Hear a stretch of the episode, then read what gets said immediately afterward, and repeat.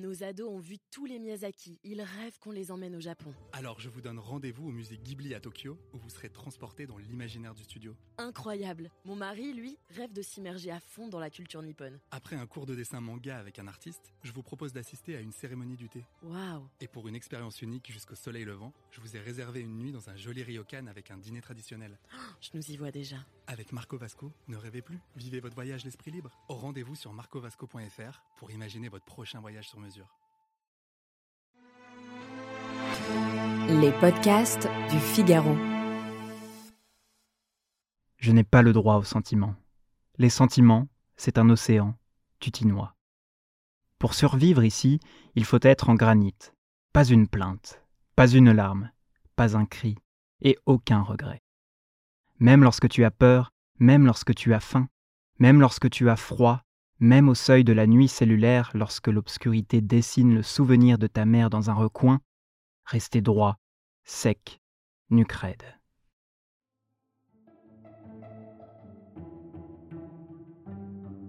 Bonjour et bienvenue dans le podcast Le Moment des livres. Vous venez d'écouter un extrait de L'Enragé de Sorge Chalandon, publié chez Grasset.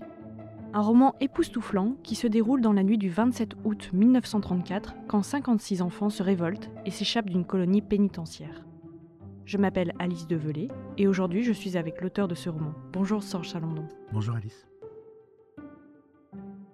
Vous avez publié L'Enragé. Dans ce roman, vous parlez d'enfants qui n'ont pas eu la chance de bien être, des humiliés, des orphelins qu'on a enfermés dans un bagne à Belle-Île-en-Mer en 1934. Vous racontez la solidarité et les trahisons entre enfants, les maltraitances des matons, en vous glissant dans la peau de Jules Bonneau, dit la Teigne, le seul enfant qui a réussi à s'évader lors d'une révolte en 1934. Une révolte qui a donné lieu à une chasse aux enfants. Alors première question, Sorge Chalandon, comment êtes-vous tombé sur cette histoire du bagne de Belle-Île-en-Mer qui a seulement fermé ses portes en 1977 Alors d'abord, je suis tombé sur un père qui était maltraitant. Ça, c'est la première chose. C'est-à-dire que jamais je me serais intéressé à Belle-Île si je n'avais pas été moi-même euh, un enfant torturé, frappé. euh. C'est-à-dire qu'aujourd'hui, mon père serait au tribunal, en fait. hein. Toute mon enfance, en fait, mon enfance entière, de 12 ans jusqu'à ce que je me sauve, je me suis sauvé de chez moi. J'étais à Lyon à l'époque. Je me suis sauvé de chez moi à 16 ans. De 12 ans à 16 ans, mon père me, me menaçait, non pas du bagne, c'était pas le mot qu'il employait. Les deux mots qui étaient très à la mode à l'époque et qui étaient dans sa bouche tout le temps, c'était de la maison de correction ou de la maison de redressement. Et même, il me, il me réveillait en pleine nuit pour faire ma valise pour qu'on y aille. Ah oui, vous menacez clairement d'y aller. C'était sa menace constante. J'avais 5 en, calcul au lieu d'avoir la moyenne, ou non, 4 en calcul au lieu d'avoir 5, la moyenne sur 10 évidemment. Je renversais un verre d'eau, j'avais un regard qui était déplacé, j'étais bon pour la maison de correction, j'étais bon pour... Il n'appelait pas ça le mais en tout cas j'étais bon pour mettre à l'écart, pour être mise à l'écart de la famille dans des lieux que je ne connaissais pas encore. Et donc moi ce qui me touchait quand j'étais enfant, c'est de quoi il me parle? C'est quoi la maison de correction? C'est quoi la, la maison de redressement? Et c'est là où je suis tombé sur Jules Vallès. C'est là où je suis tombé sur, euh, sur l'enfant, ce livre-là. C'est là où je suis tombé sur d'autres. Tout d'un coup, j'ai eu une, fureur de lire des livres qui parlaient d'enfants battus. Donc il y avait évidemment euh, Poil de carotte, la, la folle coche Jules Renard, il y avait euh, Enfant perdu sans collier, il y avait tous ces livres-là qui me faisaient dire je suis pas seul au monde. Quand Jules Vallès, dans L'enfant, dédie ce livre à ceux qui ont été battus, qui ont été rossés, qui se sont ennuyés, je me dis il y a un petit Jules quelque part, Vallès que je connaissais pas, bah, qui parle à un petit Sorge en lui disant courage. Et- donc c'est un livre que vous aviez et que vous portez depuis l'enfance d'une certaine manière? Si c'est le livre de Jules Vallès, oui, depuis l'enfance, mais de moi écrire un livre là-dessus, non. C'est-à-dire que moi, je suis simplement un enfant battu, il faut que je me sauve, donc je m'évade. Je m'évade de chez moi, vraiment. À 16 ans, je suis émancipé. C'est quelque chose que les, plus anciens connaissent, c'est-à-dire que vos parents disent tout d'un coup à la police et à la justice, je veux plus rien avoir avec lui, et donc vous êtes émancipé. Et là, je rentre à Libération, nous créons Libération en 1973, et en 77, alors que je suis à Libération, je vois une petite dépêche de l'agence France-Presse qui dit qu'à Belle-Île, il y a un centre d'éducation surveillé qui vient de fermer ses portes. Et là, je fais le rapprochement. J'avais lu des choses déjà. C'était un bagne. La, presse de l'époque, dans les années 30, il parlait du bagne de Belle-Île. Et je me suis dit, mais c'est incroyable que ça ferme en 77. Les conditions de vie ne sont pas les mêmes, évidemment. Mais je me rends compte que des enfants de 77 étaient dans les cellules de leurs copains de 1880 que le mur était le même, que les tessons de bouteilles qui sont encore sur le mur du centre d'éducation surveillé de ce bagne de Belle-Île existent toujours. Et cette impression que des enfants de, de mon âge et de ces jours-là étaient dans les mêmes lieux non pas avec les mêmes conditions de vie, mais les mêmes vieux que presque 100 ans auparavant, j'étais absolument mais épouvanté et je m'étais juré d'écrire quelque chose. Alors je suis à Libération à l'époque, il n'y a que 12 pages dans le journal, qu'est-ce que je vais faire? Je vais écrire sur un bagne qui vient de fermer alors que personne ne sait qu'il a été ouvert, aucun intérêt. Mais je me jure de le faire, puis je, les jours passent, puis les mois passent, et les années passent, et j'oublie les enfants de Belle-Île. Et en fait, je les oubliais pas. Aujourd'hui, s'il y avait un établissement comme ça, ça indignerait tout le monde. Comment expliquer qu'à l'époque, on, pouvait soutenir ce genre d'établissement? D'ailleurs, les habitants de Belle-Île-en-Mer ont soutenu euh, les, corrections en chassant les enfants qui s'étaient eux-mêmes enfuis de cet établissement. C'est-à-dire que le, problème, c'est que c'était qui? C'était qui? Si c'était des enfants qui avaient commis un crime, un crime de sang ou un vol extrêmement important, il y avait les tribunaux pour eux. Mais de 12 ans jusqu'à 21 ans, qui était la majorité légale à l'époque, on ne mettait pas les enfants dans les prisons et on ne les conviait pas devant les tribunaux. En revanche, on ne savait pas quoi en faire. On ne sait pas quoi faire des petits, des petits délinquants, des, vraiment des voleurs de poules au sens propre du terme, ou des voleurs de pain au sens propre du terme. Mais on ne savait pas quoi faire non plus des petits vagabonds, des enfants qui étaient dehors parce que parce qu'il n'y avait plus de famille. On ne sait pas quoi faire des petits orphelins. Donc orphelins, vagabonds ou tout petits, tout petits délinquants minuscules, eh ben en fait on les, on les mettait à part de la société. Il fallait pas qu'on les éduque, il fallait pas qu'on les rééduque, il fallait qu'on les cache. Ils étaient cachés dans des centres pénitentiaires, donc euh, qui s'appelaient les colonies pénitentiaires. Il y en avait des maritimes, il y en avait des agricoles. Euh, par exemple, Jean Genet, le, le, fameux auteur, était, et, était dans une colonie agricole à Maitret dans le centre de la France. Et l'idée, c'était qu'il fallait que ces enfants-là disparaissent aux yeux, aux yeux des braves gens. Il fallait plus qu'ils soient dans les rues, il fallait plus qu'ils hantent les marchés, il, il fallait plus qu'ils volent des pains dans les boulangeries. Donc ils étaient là et c'était normal. À aucun moment la population s'est dit, enfin à aucun moment après, il y a eu, une fois que le scandale a explosé, dû à l'évasion dont on va parler, mais euh, en tout cas jusqu'à cette évasion de la nuit euh, d'août 1934, l'idée c'est qu'il y a des centres pénitentiaires en France bah, qui cachent des, jeunes qui sont des délinquants en puissance, qui un jour qui volent un œuf, volent un bœuf, un jour ils voleront un bœuf, un jour peut-être qu'ils tueront, il faut les mettre à l'abri, il faut les mettre hors de portée. Il n'est pas question de les rééduquer, il est question d'attendre tranquillement 21 ans à la majorité. Les plus sages iront mourir pour la France dans l'armée, et les plus méchants iront dans le vrai bagne, à Biribi, à Cayenne, etc. C'est-à-dire que c'est un lieu où on ne rééduque pas, mais où on dresse, et c'est un lieu où on épuise de ces enfants malheureux, souffrants, isolés, de ces enfants qui, depuis leur naissance, n'ont rien vécu de bien, on va faire des adultes soumis. Et comment vous avez fait pour mener vos recherches donc, sur ces lieux qui étaient cachés, ou dont on ne parlait pas, dont on laissait les enfants dans le secret? Alors, il y a quelques historiens qui ont travaillé évidemment sur les centres pénitentiaires. Belle-Île a une particularité, c'est que ses archives ont brûlé en 59. Et donc, il y a des traces, évidemment, mais je, je n'ai pas été sur les traces parce que c'était un peu compliqué de les retrouver. En revanche, il y a une chose qui est magnifique à l'époque déjà, mais c'est la presse. C'est-à-dire que la presse locale, la presse nationale, euh, chaque évasion de Belle-Île ou chaque problème à Belle-Île est dans la presse. Mais elle est dans la presse d'une drôle de façon. C'est-à-dire que quand l'un de ses enfants malheureux s'évade, ben, pourquoi est-ce qu'il s'évade? Parce qu'il n'en peut plus des brimades, des coups. Il y a des coups, il y a des tortures, il y a des viols. Imaginez-vous, c'est quand même insensé de penser que sous l'autorité française, sous l'autorité de la République française, un gamin de 12 ans qui rentrait au centre pénitentiaire parce qu'il était orphelin était mis en ménage avec un grand de 21 ans pour qu'il y ait la paix sociale à l'intérieur du centre. C'est des choses qui sont épouvantables en ménage avec tout ce que cela comporte. Ces gens-là, il ne fallait pas en parler du tout. Ce que j'ai fait, c'est j'ai cherché dans la presse tout ce qui a pu être écrit à, à l'époque. Mais à l'époque, euh, lorsqu'un petit voleur de pain s'enfuyait tout seul et qu'il essayait de rejoindre la terre, Quiberon, euh, etc., en volant une barque, mais quand on lisait dans la presse, c'était épouvantable. C'est un assassin en puissance qui, s'est évadé, qui a essayé de voler une barque. C'est-à-dire que les gens, en fait, avaient peur de ce qui se passait à l'intérieur du centre. Ils avaient peur de ces gens-là. Ils avaient peur de ces gamins qui arrivaient de la gare, enchaînés jusqu'au centre avec leurs sabots, comme des petits forçats qui allaient être mis à l'écart. Ils avaient peur d'eux. Et donc, vous imaginez, quand un s'évade, c'est la catastrophe. Quand 56 s'évadent, dans la nuit du 27 août 1934, mais, là, c'est monstrueux pour eux. Et donc, oui, il se passe quoi? Il y a les braves gens, et puis il y a les touristes, tout le monde. Ils se mettent à la chasse à l'enfant. Et c'est terrifiant de, penser qu'une île entière, une île entière va chasser toute une nuit entière les enfants. Les chasseurs, la vraie ouverture de la vraie chasse contre les animaux, les pauvres, euh, la, la chasse n'avait pas commencé. Mais les chasseurs se sont équipés pour la chasse à l'enfant comme s'ils allaient à la chasse aux animaux. Il y avait des fusils, il y avait, ils avaient des bottes, etc. Les touristes sont venus avec leurs filets à papillons et leurs filets à escargots, à coquillages, etc.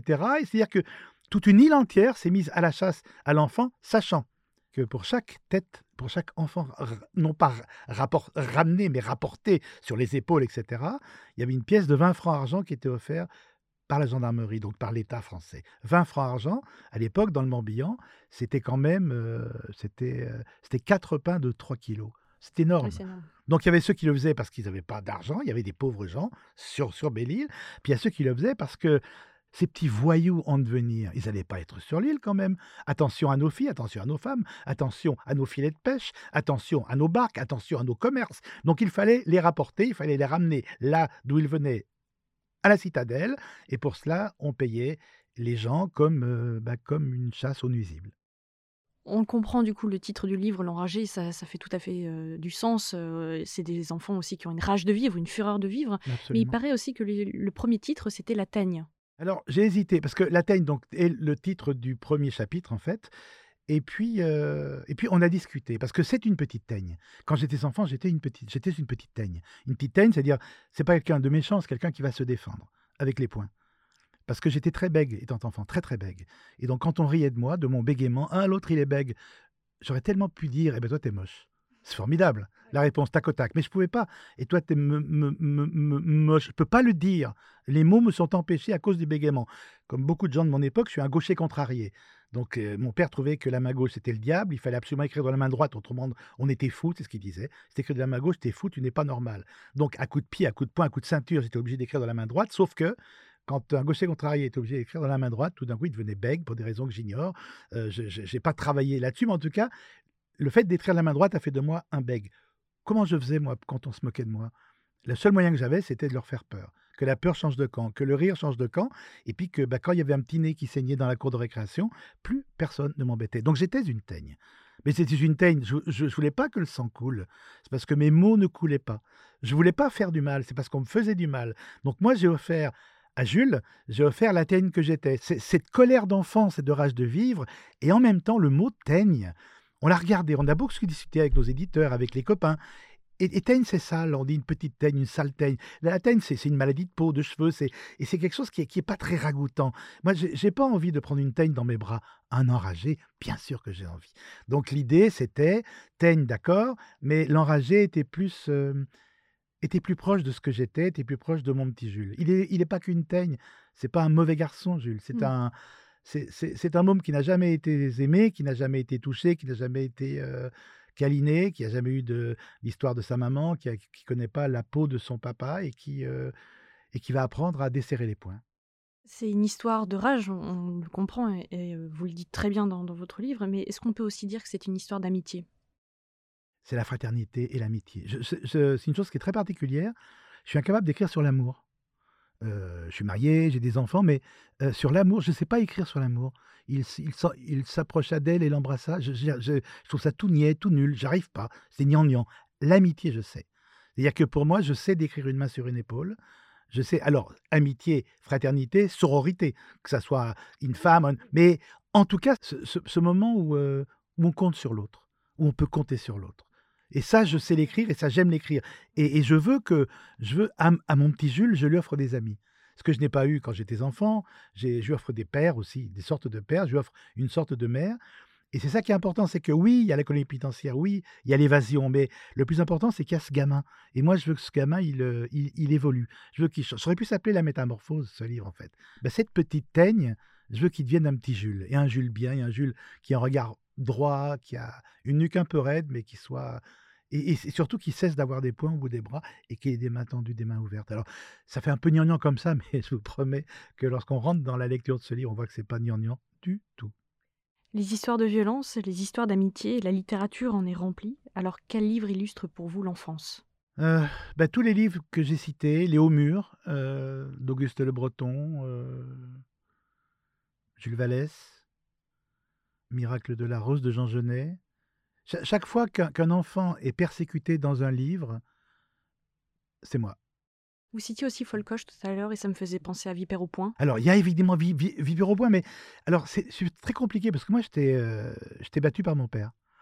Ma mère était une complice victime, mais qui n'a pas jamais levé, levé la main sur moi, mais qui, qui, qui baissait les yeux, qui se mettait en. ben, qui se recroquevillait en attendant que les coups passent. J'ai beaucoup de mal avec les livres dans lesquels c'est la mère qui est celle qui bat. Alors, il y en a peu. Il y en a peu, mais euh, il y en a peu, mais ça existe. Et donc, j'ai, j'ai- je, je suis plutôt, euh, non pas attiré, mais plutôt attaché euh, à, à la violence d'un père sur son fils ou sa fille. Mais c'est vrai que la violence de la mère. Alors, euh, Fol- Folcoche, pour moi, c'est, ça ça aurait été Folco, un homme, par exemple. J'aurais adhéré totalement. Folcoche, j'avais du mal à. Je cherchais dans la méchanceté de cette femme la, la douceur de l'enfant qu'elle aurait pu être. Quel livre vous a fait aimer lire?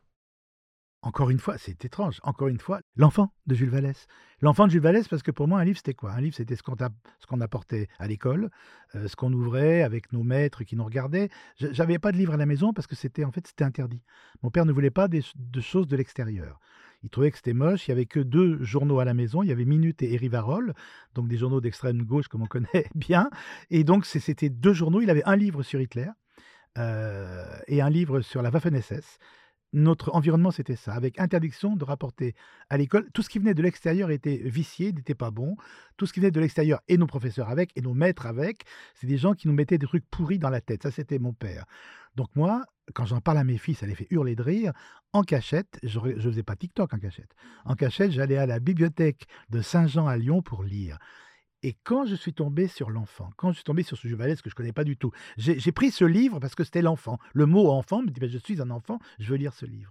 Et quand, en exergue de ce livre, je vois que ce livre euh, est dédié à ceux qui ont été battus par, euh, par leur maître, qui ont été rossés par leurs parents, et, quand ce monsieur Jules Vallès que je ne connais pas dit je, dédie ce livre, là j'ai compris ce que c'était la littérature. La littérature, c'était pas juste un livre.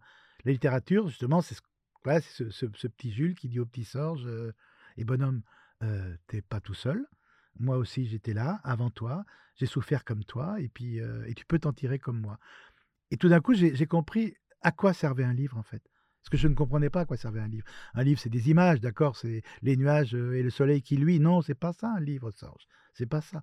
Un livre, c'est bah, un livre, c'est la fraternité, c'est l'amitié. Un livre, c'est une main sur mon épaule qui me donne du courage. Je vais vous demander quel est votre livre de chevet, mais peut-être que j'ai déjà la réponse. J'en ai deux en ce moment. J'ai l'humour, euh, l'humour sous le nazisme. Alors, excusez-moi, j'ai oublié le nom, voilà, de la personne, mais c'est un, c'est un livre sur comment on faisait de l'humour euh, pendant l'occupation, et c'est un livre qui est assez formidable. Et je suis en train, pour des raisons qui me sont personnelles, mais je relis en ce moment La Traversée de la nuit de Geneviève de Gaulle. C'est un tout petit livre minuscule, La Traversée de la nuit de Geneviève de Gaulle, qui qui raconte son expérience à Ravensbrück. Et j'aime ce livre parce que, d'abord parce qu'il lui ressemble. C'est un livre sec. Et c'est un livre. euh, c'est pas de la littérature. C'est c'est à l'os des mots, à l'os des sentiments. Et c'est un livre. On parle de Ravensbrück, du régime concentrationnaire. On parle, on parle de la nuit. Et au bout de la traversée de la nuit, il y a de la lumière. Et ça me touche beaucoup. Moi, je suis plutôt du genre, euh, quand on me dit de la lumière au, bout du tunnel, moi, je suis plutôt du genre, fais gaffe, ce soit pas le train qui arrive en face. Donc, euh, moi, je suis extrêmement pessimiste en tout. Mais dans ce livre-là, la traversée de la nuit, pour moi, toutes les nuits, que ce soit l'univers concentrationnaire, que ce soit l'enfance, que ce soit le cancer, toutes les nuits, que ce soit le malheur, toutes les nuits, euh, j'espère qu'il y, a une petite lumière au bout. Et Geneviève de Gaulle me murmure sans cesse. J'ai dû lire ce livre une centaine de fois, et toujours parce que je recherche, euh, en fait, je recherche le silence de la littérature. Moi, ce qui me plaît, c'est quand les littératures murmurent. Donc, mon livre de chevet, c'est pas un livre pour m'endormir, c'est un livre pour me permettre de me réveiller le lendemain et de me lever, parce que je sais pourquoi je me lève. Quel livre vous a fait pleurer? Plein. Plein de livres m'ont fait pleurer. Je ne sais pas, j'ai- pas en tête. euh, dès dès, dès qu'un livre est douloureux, mais moi, je, je peux, je, peux, je peux pleurer devant un coucher de soleil. Je peux, D'ailleurs, ça fait rire tout le monde parce que je peux, je peux pleurer devant un tableau. Je peux pleurer évidemment en écoutant une musique, mais disons que pleurer, c'est c'est pas mon, c'est pas ce qui me caractérise comme, euh, c'est pas formidable de pleurer. Moi, c'est plutôt le livre qui me met en colère, par exemple. Ah bah justement, on y vient. Quel livre vous a mis en colère? Bah, le livre qui m'a mis en, en- en colère, mais j'ai- vraiment des, des- des problèmes de nom en ce moment, de nom propre. Je suis absolument désolé. C'est le livre sur les EHPAD, évi- évidemment. Ah oui, Euh, la, bien la- sûr. le grand, la grande enquête. La grande enquête. Euh, voilà, ma, mère était en EHPAD à ce moment-là. Et lire un livre, les points fermés, du début de la première ligne à la dernière ligne, je trouve que c'est. Alors, ce n'est pas un roman, évidemment, mais c'est la réalité, euh, la réalité qui, qui, qui bouleverse. Et cette rage-là, la rage de ma mère en EHPAD et la rage que j'ai pu lire dans ce livre, rage contenu Il évidemment. s'appelle Les Fossoyeurs. Les Fossoyeurs, merci Voilà. beaucoup. Heureusement que je suis avec vous. Les Fossoyeurs. Quel livre aimez-vous offrir? Généralement, j'aime offrir les livres euh, d'actualité, soit les livres qui sont dans les rentrées littéraires, soit les livres euh, euh, de mes amis, de mes copains. Et par, par, par exemple, un livre que j'aime beaucoup offrir en ce moment, justement, c'est Lola Lafont, quand tu écouteras cette chanson, ou tu, quand tu entendras, sur Anne Frank. Et moi, j'aime beaucoup ce livre parce que tout le monde dit Anne Frank, le journal d'Anne Frank. Non, c'est c'est pas le journal d'Anne Frank. Anne Frank, c'était euh, une autrice. C'était une vraie romancière, c'était une vraie. euh, euh, c'est c'est pas un, roman, mais en tout cas, c'était une. C'était une formidable femme de lettres en devenir, et non pas juste le journal d'Anne Frank comme le journal de Paul euh, Machin ou de Jules Machin. Non, non. Et j'aime beaucoup ce livre parce que d'abord parce que la romancière Lola Lafont est dans le livre totalement à l'intérieur, et, et parce qu'elle elle, redonne sa dignité à une enfant euh, martyrisée par les nazis. Elle leur donne sa dignité et la replace véritablement dans l'univers, non pas l'univers de l'enfance et, du martyr euh, juif, mais dans l'univers de la littérature française et de la littérature mondiale, pardon, parce qu'Anne Frank évidemment, mais dans la littérature mondiale et ça, moi j'aime beaucoup. J'aime, en fait, moi ce que j'aime, c'est offrir les livres euh, quand des gens vont me dire qu'ils ont appris quelque chose, soit qu'ils ont appris une histoire, qu'ils ont écouté, qu'ils ont entendu, qu'ils ont lu, soit qu'ils ont appris quelque chose sur l'auteur ou sur l'autrice. Ça, ça me plaît. Et ce qui me plaît encore plus, c'est quand j'offre un livre dont personne ne parle. Euh, voilà, et ça, c'est quelque chose qui, me- qui me touche infiniment. Découvrir et offrir la petite pépite. Je rappelle que vous êtes l'auteur de L'Enragé, publié aux éditions Grasset. Merci Sœur Chalandon. Mais merci à vous, vraiment.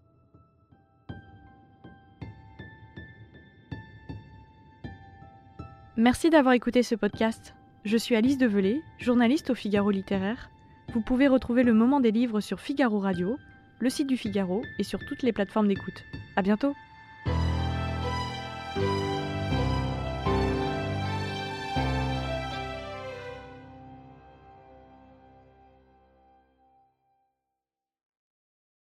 Nos ados ont vu tous les Miyazaki. Ils rêvent qu'on les emmène au Japon. Alors je vous donne rendez-vous au musée Ghibli à Tokyo, où vous serez transporté dans l'imaginaire du studio. Incroyable. Mon mari, lui, rêve de s'immerger à fond dans la culture nippone. Après un cours de dessin manga avec un artiste, je vous propose d'assister à une cérémonie du thé. Waouh. Et pour une expérience unique jusqu'au soleil levant, je vous ai réservé une nuit dans un joli ryokan avec un dîner traditionnel. Je nous y vois déjà. Avec Marco Vasco, ne rêvez plus, vivez votre voyage l'esprit libre. Au rendez-vous sur marcovasco.fr pour imaginer votre prochain voyage sur mesure.